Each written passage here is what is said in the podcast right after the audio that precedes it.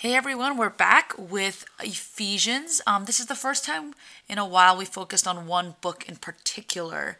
Um, I wanted and to do Psalm 119. that is true.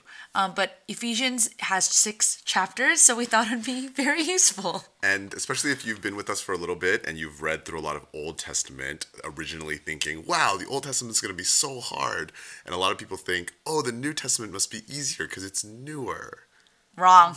It is so wrong. Because Moses and the prophets are easy and Because- Paul is hard. And one of the reasons for that culturally is that Moses and most of the prophets were speaking to a predominantly illiterate people, and so they needed to be very clear. And Repetitive. uh, but Paul is writing in the Roman Empire, and he is very educated, and he There's is writing to other people who he assumes are educated. So it is super dense. And I say all of that because as you're reading Ephesians, it is okay if you skim a lot of it. Well, as in, like, it's okay if you don't understand literally everything he's saying. Yes, and uh, again, the whole reason we're doing this is not necessarily for you to be doing Bible studies every day. There's multiple ways that the Bible illuminates our lives. One is in-depth study, but another is just reminders of God's truth. And we hope that you know if you feel bad because oh my, I, I don't understand like 90% of what I'm reading, Or even praise yeah. God that you understand 10%, 10%, because even Peter later is like, yo, Paul's confusing.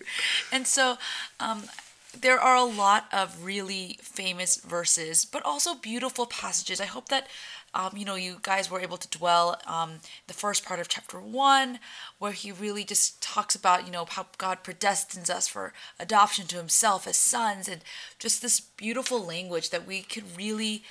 Uh, soak in and speak in our prayers and in words of encouragement to another. Right. And chapter two, um, I've always loved ever since I heard uh, a Chinese missionary, or not missionary, actually, a Chinese Christian. Um, talk about in the midst of his persecution, he often would play a game, which is what chapter of the Bible would I keep if I could keep any chapter? And he, at the end of his life, said it would be Ephesians chapter 2. Um, and there's a reason for all of this. It is that Paul writing Ephesians um, is around the same time that he writes uh, Philemon and also Colossians. Um, and those two books are addressing particular issues. Or, you know, problems, problems. conflicts, whatever. But if uh, Ephesus is this main city um, in Asia Minor, now modern day Turkey, that is sort of the gateway to the western part of Europe um, and Asia Minor. That so Paul is not writing this book, uh, this letter, in terms of addressing a specific problem Like First and Second Corinthians. which are so many problems.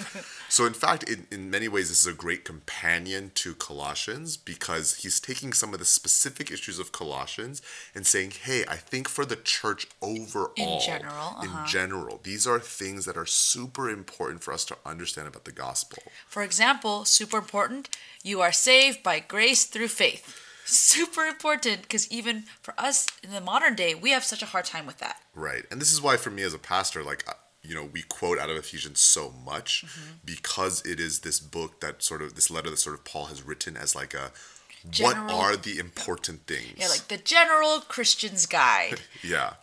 Um, and so, you know, for me, I think if you're reading it this week, one of the really encouraging things to do is notice some of the verses that you've heard before in sermons or in messages or whatever, but then just ask yourself, how does this verse lead into the next verse? or how, what leads into this verse? or verse. what leads into this verse because i think you know if you've had the blessing of growing up in church and it is a blessing y'all Oh, wanna uh, yo. you know that um hey you've probably heard uh, messages about what these verses have to say but when we see them together it just expands um, our joy of the gospel And and just in this last section, um, you know, one in Christ. I hope this is something that you guys really remember that we were Gentiles. We were not supposed to be part of the kingdom, but through Christ we are reconciled. Um, and this ministry of reconciliation is like a beautiful thing that Paul loves to talk about. So hope you marinate in that. Bye.